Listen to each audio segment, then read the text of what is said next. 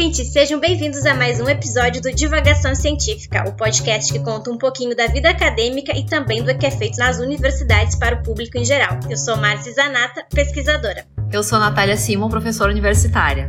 E hoje o assunto é fuga de cérebros do Brasil. Será que isso é real? Então, hoje temos a estreia da nossa segunda temporada do Divagação Científica e temos novidades! Nessa temporada, teremos a participação de convidados para engrandecer o nosso programa.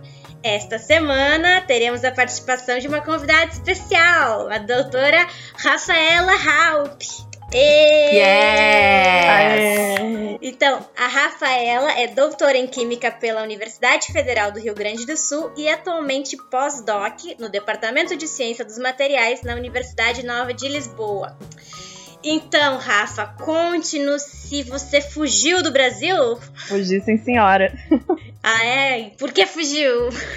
Então, eu queria primeiro agradecer o convite de estar participando desse programa excepcional e estar aqui conversando com duas ex-colegas, não é, da URG. Parabenizar também pela iniciativa e sim, né, fugir para o mesmo lugar que a Márcia fugiu.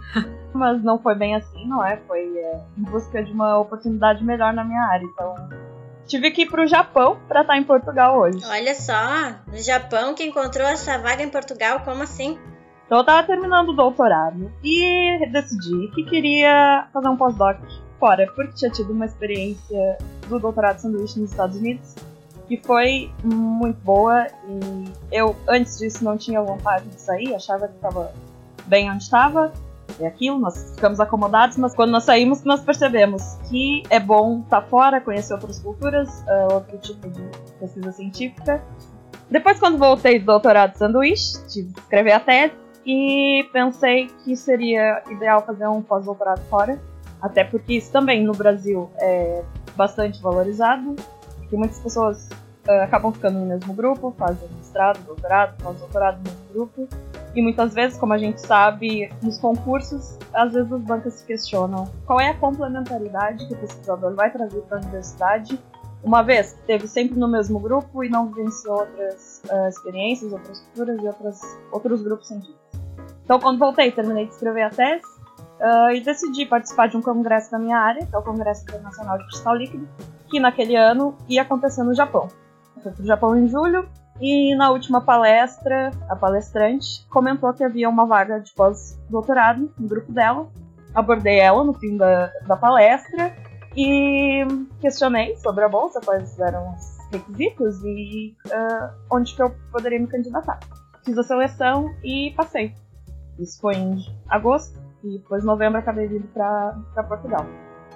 E aí, Rafa, uh, quando tu terminou o doutorado uh, aqui no Brasil, tu ainda estava aqui, né? Tu uh, apareceram oportunidades aqui, ou logo tu já foi buscar fora, ou tu ficou na dúvida, ah, tem algumas oportunidades dentro do Brasil, outras fora. Como é que foi esse processo? Então, quando eu voltei dos Estados Unidos, eu tinha mais um mês de bolsa só, da bolsa era sempre que uh, e acabava em janeiro, e eu tinha que defender. Só que eu atrasei um pouco o doutorado, porque eu defendi em maio e tive que arranjar algum emprego para ter dinheiro. E comecei a trabalhar de Uber. Uh, na verdade, eu já tinha um cadastro e quando voltei do sanduíche, já comecei a, a dirigir.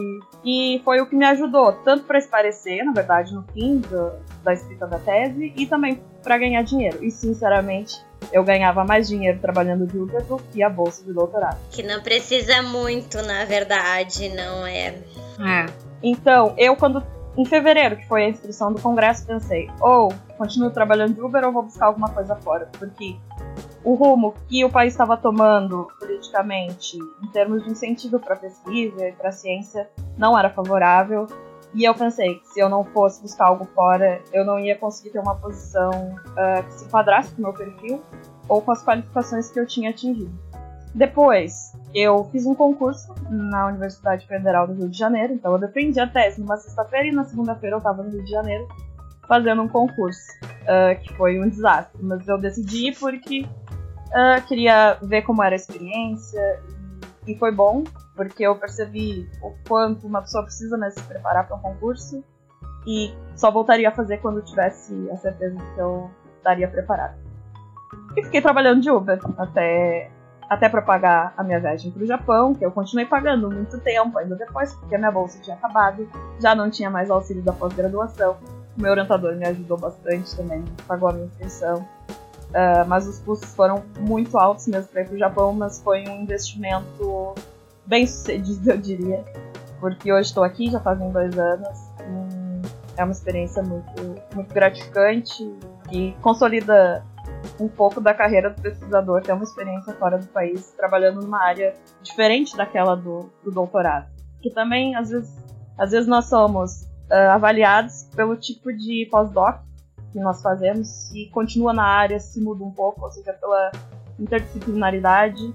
E é o momento, acho, para sair um pouco da zona de conforto pós-doutorado, para aprender novas coisas e conseguir melhorar o teu a abrangência da tua, da tua capacidade de investigação e pesquisa para conseguir consolidar um trabalho em diferentes áreas, seja interdisciplinar, que eu acredito que seja um pouco o futuro da ciência ser cada vez mais interdisciplinar. Sim. Essa coisa da avaliação, né, é uma coisa que a gente repete muito, né, dentro da, da academia, assim, ah, alguém vai pensar isso ou aquilo do meu currículo, né? E a gente fica pensando isso o tempo todo.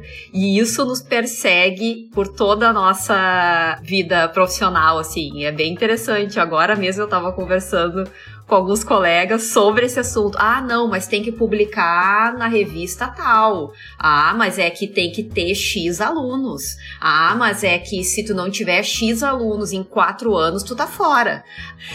Então. Sempre tentando preencher alguns buracos, né? Porque, uhum. por exemplo, você vai fazer um concurso, que foi o caso que a Rafa comentou, do concurso no Rio de Janeiro. Tem lá um, o edital que mostra determinados pontos que que a, o candidato deve preencher. Cada edital é diferente, não é? E a busca constante de ter o maior número de checkets naquela lista da, das coisas do, necessárias para um pesquisador. E um deles, com certeza, é uh, estudar fora do país. Nós sabemos que isso é, é cobrado, assim, não existe, né? Tipo, lá na lista dos concursos, tem que ter experiência fora não vai ter isso. Eu acho que não tem como cobrar isso, mas na cabeça do avaliador da banca, né? Não existe uma obrigatoriedade, mas uhum. existe uma maior pontuação, né? É, a pontuação é existe é menor pontuação. quando faz mestrado, doutorado e pós-doutorado no mesmo centro do que quando faz em centros diferentes e quando faz em centros internacionais. É, pelo que eu lembro do edital do Rio de Janeiro, era dividido em pós-doutorado, uh, no exterior e no Brasil. E a pontuação realmente era diferente. Não considerava doutorado e mestrado, mas também adicionava pontos para o doutorado sanduíche, ou seja, cada experiência internacional que tu tem vai contar pontos no teu currículo e vai contar pontos na hora do concurso. E cada edital é diferente, mas o concurso também tem muito daquilo da banca. Então, te preparar muitas vezes pensando em quem vai ser a tua banca. E na vaga de, tipo, agora principalmente que, que as vagas são de aposentadoria e não são vagas novas, né? Aquela pessoa que tá saindo para te entrar, o que, que ela fazia antes e que tipo de área de pesquisa vai ficar. É, vago. De, é, vago, né? Enfim, isso tem bastante a ver. Né? Disponível. Né? Mas sim, é um pouco o perfil, né? É, um, é, parecido com o que se faz nas indústrias, que eles buscam um perfil específico, mas essa questão de ir para fora do país e ser valorizado dentro do próprio país não é uma coisa que acontece só no Brasil, porque eu e a Rafa podemos comentar até que aqui eu percebo que também, assim, ó, para um contrato de trabalho aqui, foi nítido, assim, que a maior parte das pessoas que conseguiram eram pessoas que tinham já saído de Portugal, por exemplo, tinham uma experiência fora e que o quanto aquilo contou pontos para aquele currículo, sabe, para aquela, para aquela avaliação do projeto. Uh, então é um pouco mundial, eu acho que isso. Global. Mas então, vocês consideram que a gente tem uma fuga de cérebros no Brasil, que as pessoas vão sem a pretensão de voltar? Ou que, na verdade, em geral, as pessoas saem somente para buscar uma qualificação, de, pensando em, em voltar uh, mais fortes ou com uma, algo novo para trazer para o Brasil? Qual a percepção de vocês nesse sentido? Eu acho que em geral, quando a pessoa opta por sair do país, uh, é porque casaram motivos pessoais e profissionais. Não tem como tu fazer essa, essa escolha, não tem como tu tu te empenhar pra, pra ah, tá, agora eu vou, então eu, ah, né, eu vou ir para um outro lugar com pessoas que eu não conheço, é, começar a trabalhar num lugar novo e tal, se tu não tem a vida profissional e pessoal que te incentivem a fazer isso, sabe? Depende é, da conjuntura familiar que a pessoa tem, se é possível ou não, né? E do momento que ela tá vivendo, certamente. Tem pessoas que não é por falta de vontade que, que não saem, às vezes é porque não, não há essa possibilidade, obviamente. Eu acho que é, tem todas as possibilidades, não é? Tem a pessoa que quer uh, ir embora só e não quer mais saber do país, por N motivos. Tem a pessoa que quer sair e quer voltar trazendo melhorias, uh, novos conhecimentos. Tem a pessoa que está indecisa, vai dar uma banda fora do país para ver o que, que é. Pois, se gostar, fica, se não gostar, volta, pelo menos saiu, uh, teve uma experiência e voltou. Uh, mas eu concordo com a Nath no sentido de que, que o fator pessoal e profissional está muito ligado. Eu, por exemplo, eu quando fui para os Estados Unidos era uma bolsa de doutorado sanduíche, eu sabia que eu ia voltar. Eu fui realmente, eu queria, claro, o currículo, era, ia ser uma coisa ótima, para minha vivência e o meu grupo de pesquisa, porque eu ia poder trazer coisas que a gente não tinha no nosso grupo. E foi o que eu fiz. E até o termo que nós assinamos sempre aqui, da CAPES, é, nós temos que voltar para o país para retribuir um investimento financeiro uh, público que foi feito nessa pessoa. E é o que a gente faz quando volta do doutorado sanduíche. Agora, no pós-doc, aquele momento divisor de águas. Então, acabei meu doutorado. Sou doutor, e agora? Não é o primeiro episódio do, do, do podcast. Uh, e é tentativa e erro, muitas vezes. Para mim, foi o que aconteceu. Claro, eu sempre quis trabalhar num grupo de cristais líquidos e tive muita sorte. Não sei se foi sorte ou se foi consequência do investimento que eu fiz já lá atrás, pensando no que eu queria. Mas hoje eu estou num grupo de excelência na parte de cristais líquidos e isso, tanto para mim, meu, no meu currículo e para minha experiência de laboratório, é, é gratificante. E eu tive muita sorte também de ter todos os orientadores que eu tive, tanto no Brasil, nos Estados Unidos e agora aqui em Portugal, todos são excelentes, excepcionais e nos ajudam bastante, não é? Até quando as coisas estão dando errado, né? Vão lá e dão aquele tapinha nas costas, vai ficar tudo bem, não precisa ficar triste. E, e, teve muita sorte de me encontrar, né, Rafa? Essa questão de fuga de cérebros, existem algumas pesquisas nesse sentido, no entanto, a não existem dados concretos sobre isso, de número de pessoas exatas que estão fora do país. Inclusive, tem ah, agora uma iniciativa que, tá, que é do, no Twitter, que é, não sei se vocês conhecem, que é Diáspora Científica do Brasil. Que é uma página que justamente tem o objetivo de mapear as pessoas que saíram do país para tentar ver quantas pessoas estão fora. O que há é uma pesquisa do feita entre 2017 e 2018 pelo INSEAD, que comenta sobre o ranking da competitividade global de talentos e mostra que o Brasil é, caiu oito posições nos últimos anos em relação a esse ranking mundial de competitividade e um dos maiores fatores que fez acontecer essa queda foi justamente a fuga de cérebros que se, que se tornou muito mais comum.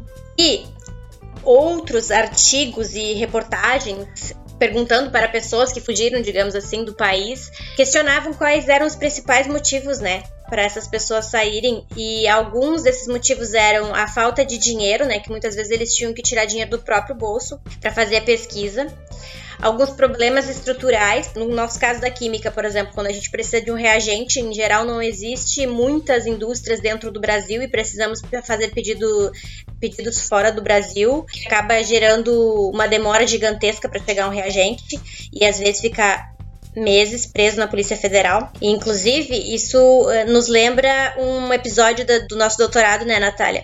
Exato. Que a gente fez uma parte de doutorado sanduíche Inclusive, eu tinha um projeto no doutorado que era com polímeros, né? É, fazer determinado composto. E aí eu saí do Brasil e consegui fazer aquilo, né? Muito bem, porque foi muito rápido. Chegava, os reagentes chegavam em uma semana, né? A gente pediu uma semana, depois, dois dias depois o reagente estava lá. Depois, quando a gente voltou pro Brasil, eu estava tentando comprar esse reagente e nunca chegou ficou preso no exército e nunca chegou. Fiquei um ano à espera e a gente tentava coisas diferentes para lá diferentes. Nós nunca conseguimos sintetizar um daqueles compostos dentro do Brasil porque o reagente nunca chegou. Até que nos demos conta que aquilo não dava para fazer e cada uma começou a fazer outras coisas que não fossem relacionadas com aquilo, porque não havia possibilidade de chegar o reagente. Não tinha mais, a gente não tinha mais tempo de ficar esperando aquilo, né? A gente perdeu as esperanças, enfim. Desmotiva um pouco também, né? Isso. Eu fiz o meu doutorado de sanduíche no fim do doutorado. Tanto essa, esse choque de voltar não foi tão grande, porque eu acabei finalizando a parte experimental e de caracterização lá no Colorado. Mas eu acho que para quem sai e volta no meio do doutorado, isso também é um choque, pode ser até desmotivante e um gatilho para que a pessoa queira voltar a ir para o exterior porque se vê a discrepância de, de continuidade do trabalho. Tá ali, tu consegue ter uma continuidade. Depois acabou o reagente, não interessa se o reagente está para acabar. Dali seis meses, tu pede, ele vai demorar um ano, na mesma tu vai esperar seis meses. Isso também já aconteceu comigo no mestrado. Eu tive que fazer outro trabalho até esperar o outro reagente. Claro, a gente tenta nunca ficar parado, né? A gente quem não tem cão caçar com gato, como diria a minha mãe, mas vai ter. E aí isso acaba também, por vezes, fazer com que a nossa química de base, falando da química agora, seja às vezes um pouco superficial no sentido, ah, vou usar o que eu tenho. Então, cata no laboratório, vamos ver o que, que dá. Ao invés de ser o uhum. contrário, fazer o design de uma molécula, fazer o design de um catalisador novo, fazer um design de material novo e ir em busca daquilo. E isso me desmotivou um pouco também no meu mestrado, no início, que era: ah, não tem isso, não tem aquilo, mas tem isso, tem aquilo. Tenho reagentes tais. Vou fazer com esses aqui para ver o que, que dá. Pronto. Às vezes dá certo e às vezes não dá. No meu caso, deu certo um pouco, deu errado um pouco. No nosso caso, meu e da Márcia, não deu certo. Sim, tanto que o meu projeto de pesquisa inicial do doutorado não tem nada, praticamente nada a ver com o que eu defendi. O da Night acho que menos ainda né? E foi porque não, não tinha condições de fazer o que a gente pretendia fazer. E nem era questão assim de as reações não deram certo ou coisa do tipo, sabe? Era porque era inviável seguir com aquele projeto dentro do Brasil, que nós não tínhamos reagentes para fazer. O que é uma coisa absurda, sabe? Que no, em geral não acontece em outros países. E mesmo às vezes, quando estraga um equipamento, por exemplo, eh, demora muito tempo para arrumar e tal. Isso acontece muito né, no Brasil e às vezes a gente depende de um determinado equipamento para fazer um determinado estudo e tem que modificar o estudo porque aquele equipamento não, não, não é arrumado, né? Eu acho que nas universidades tem muito questão burocrática envolvida, né? E aí não é só no Brasil, eu acho que fora também. Do tipo, tá, esse, esse equipamento estragou. Vai arrumar com qual dinheiro? Quem vai ajudar a pagar? Quantas empresas concorreram aí nessa, nesse processo de arrumar esse equipamento? Isso aí leva tempo, né? Tanto para equipamento quanto para reagentes, a gente sabe, né? uh, da questão dos, dos que, que são necessários, os, as cotações, etc, né? Isso aí o tempo vai passando e tu tem dois anos para fazer o mestrado e quatro para fazer o doutorado. E isso, esse tempo não vai ser descontado do teu tempo final, né? Então é bem que a Rafa falou, tu vai uh, fazendo outros trabalhos com os reagentes que tu tem dentro do laboratório. Foi exatamente isso que aconteceu comigo é, depois dessa situação que a Márcia comentou aí do nosso reagente, que a gente tinha não funcionava e o reagente estrangeiro não chegava. Então eu escolhi as coisas que tinha no laboratório e fiz um outro projeto para poder terminar o doutorado. E outra coisa é que, em geral, pelo menos, por exemplo, quando a gente esteve na Espanha, no doutorado de sanduíche, tem uma pessoa designada, responsável por comprar reagentes, fazer cotações, organizar o laboratório como um todo. Muitas vezes tem técnicos que cuidam de determinadas coisas dentro do laboratório e, e muitas vezes, a maior parte, pelo menos das universidades eh, públicas no Brasil, isso não acontece. É sempre os alunos e os professores que têm que fazer isso, tanto fazer a, a cotação, fazer a compra, arrumar equipamento, cuidar das vidrarias, tu, tudo isso faz parte da pesquisa como um todo e muitas vezes fora do país, uh, não, o cientista está lá somente para pensar um projeto e desenvolver esse projeto, ele não tem que se preocupar com essas outras coisas. Acho que isso é um fator bem desmotivante quando se faz pesquisa, porque gasta-se muito tempo nisso mesmo. Vocês têm essa pessoa aí ou não? Aí na universidade de vocês? Era fosse a técnica de laboratório, mas ela é uma senhora tem muitas doenças e agora não tem por causa do Covid. Nós temos secretarias aqui, pelo menos que as secretarias ajudam em diversas outras coisas que acho que no Brasil a gente não tinha, especialmente quando vai fazer, por exemplo, é, missões, né, de, coisas de divulgação, congressos, essas coisas, uh, pode solicitar para a secretária e ela faz tudo, mesmo para enviar amostras, por exemplo, quando precisamos enviar amostras no Brasil, também depende da gente fazer isso normalmente. Aqui não, elas, elas uh, as secretárias em geral é, cuidam desse, dessa parte, sabe? Então, obviamente, acredito eu que tem lugares, né? Pelo menos na, na, Espanha, quando a gente teve no instituto que a gente teve, uh, tinha uma pessoa, tinha mais pessoas designadas a, a, esse tipo de trabalho, mas aqui tem mais pessoas do que tinha no Brasil, sabe? Então ainda é um pouquinho menos de peso para o pesquisador, né? Eu queria comentar, claro, a gente sempre fala uh, na área da a, área que a gente entende que é a pesquisa, mas eu acho que essa questão da Covid fez com que as pessoas começassem a procurar empregos em outros locais, tanto em outros estados, no caso dentro do Brasil, quanto fora do Brasil, porque agora tu não precisa mais se mudar fisicamente, entende? Tu pode trabalhar para outro lugar e tu continuar morando onde tu mora né? Para algumas profissões, pra claro. Algumas a nossa, a nossa não se enquadra aí, né? Mas para algumas profissões isso é possível. Eu acho que essa pandemia fez um, uh, surgir essas oportunidades. Então agora essa fuga de, de, de, cérebros, enfim, de profissionais de diversas áreas, quando essas áreas permitem, né? Uh, essas pessoas vão atrás do dinheiro. Então, quem paga mais é que vai ganhar ali uh, o conhecimento daquela, daquele profissional, né? Daquele cérebro. Vai, é isso é. aí. Daí tem a vantagem para as pessoas uh, que, que teriam problemas, uh, até pessoais, como a gente comentou, né? De se mudar fisicamente, agora não tem mais esse problema. Então, eu acho que daqui a uns anos é, pode ser que surjam algumas pesquisas em relação a isso. Tem até uma pesquisa que foi feita em 2018 pelo Datafolha que mostra que não são só os cérebros que, que, querem fugir, no caso, não é? São, é todo mundo quer fugir. 62% dos jovens brasileiros, a 16 a 24 anos, é, querem sa sairiam do Brasil se pudessem. E essa porcentagem vai diminuindo ao longo dos anos, uh, quanto mais velha a, a pessoa fica, no caso. Então, quando, quando se chega aos 60 anos ou mais, somente 24% da população quer, gostaria de sair do país, sabe? Então também é um pouco do pessoal mais jovem que tem esse perfil mais globalizado de pensar em, em sair do país. E, e, também foi feita uma pesquisa em relação ao nível de escolaridade, que as pessoas somente com o ensino fundamental, somente 27% da população pensava em sair do país. Já as pessoas com ensino superior, 56% da população pensava em sair do país.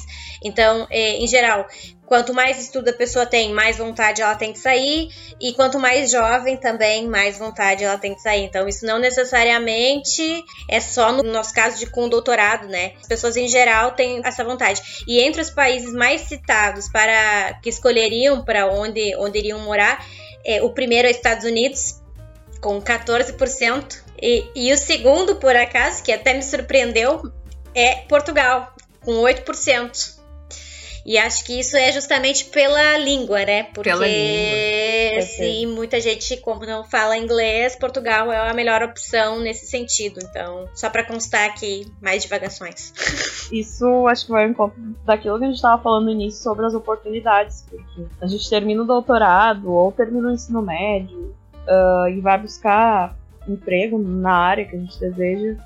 E se a gente não tem sucesso em buscar aquilo que, no que a gente se enquadra, a gente acaba optando por outras, outras vias, como no meu caso foi o Uber. E eu, quando conduzia, tinha muitos passageiros jovens voltando de festas e acabava conversando muitas vezes, perguntavam se eu só fazia aquilo.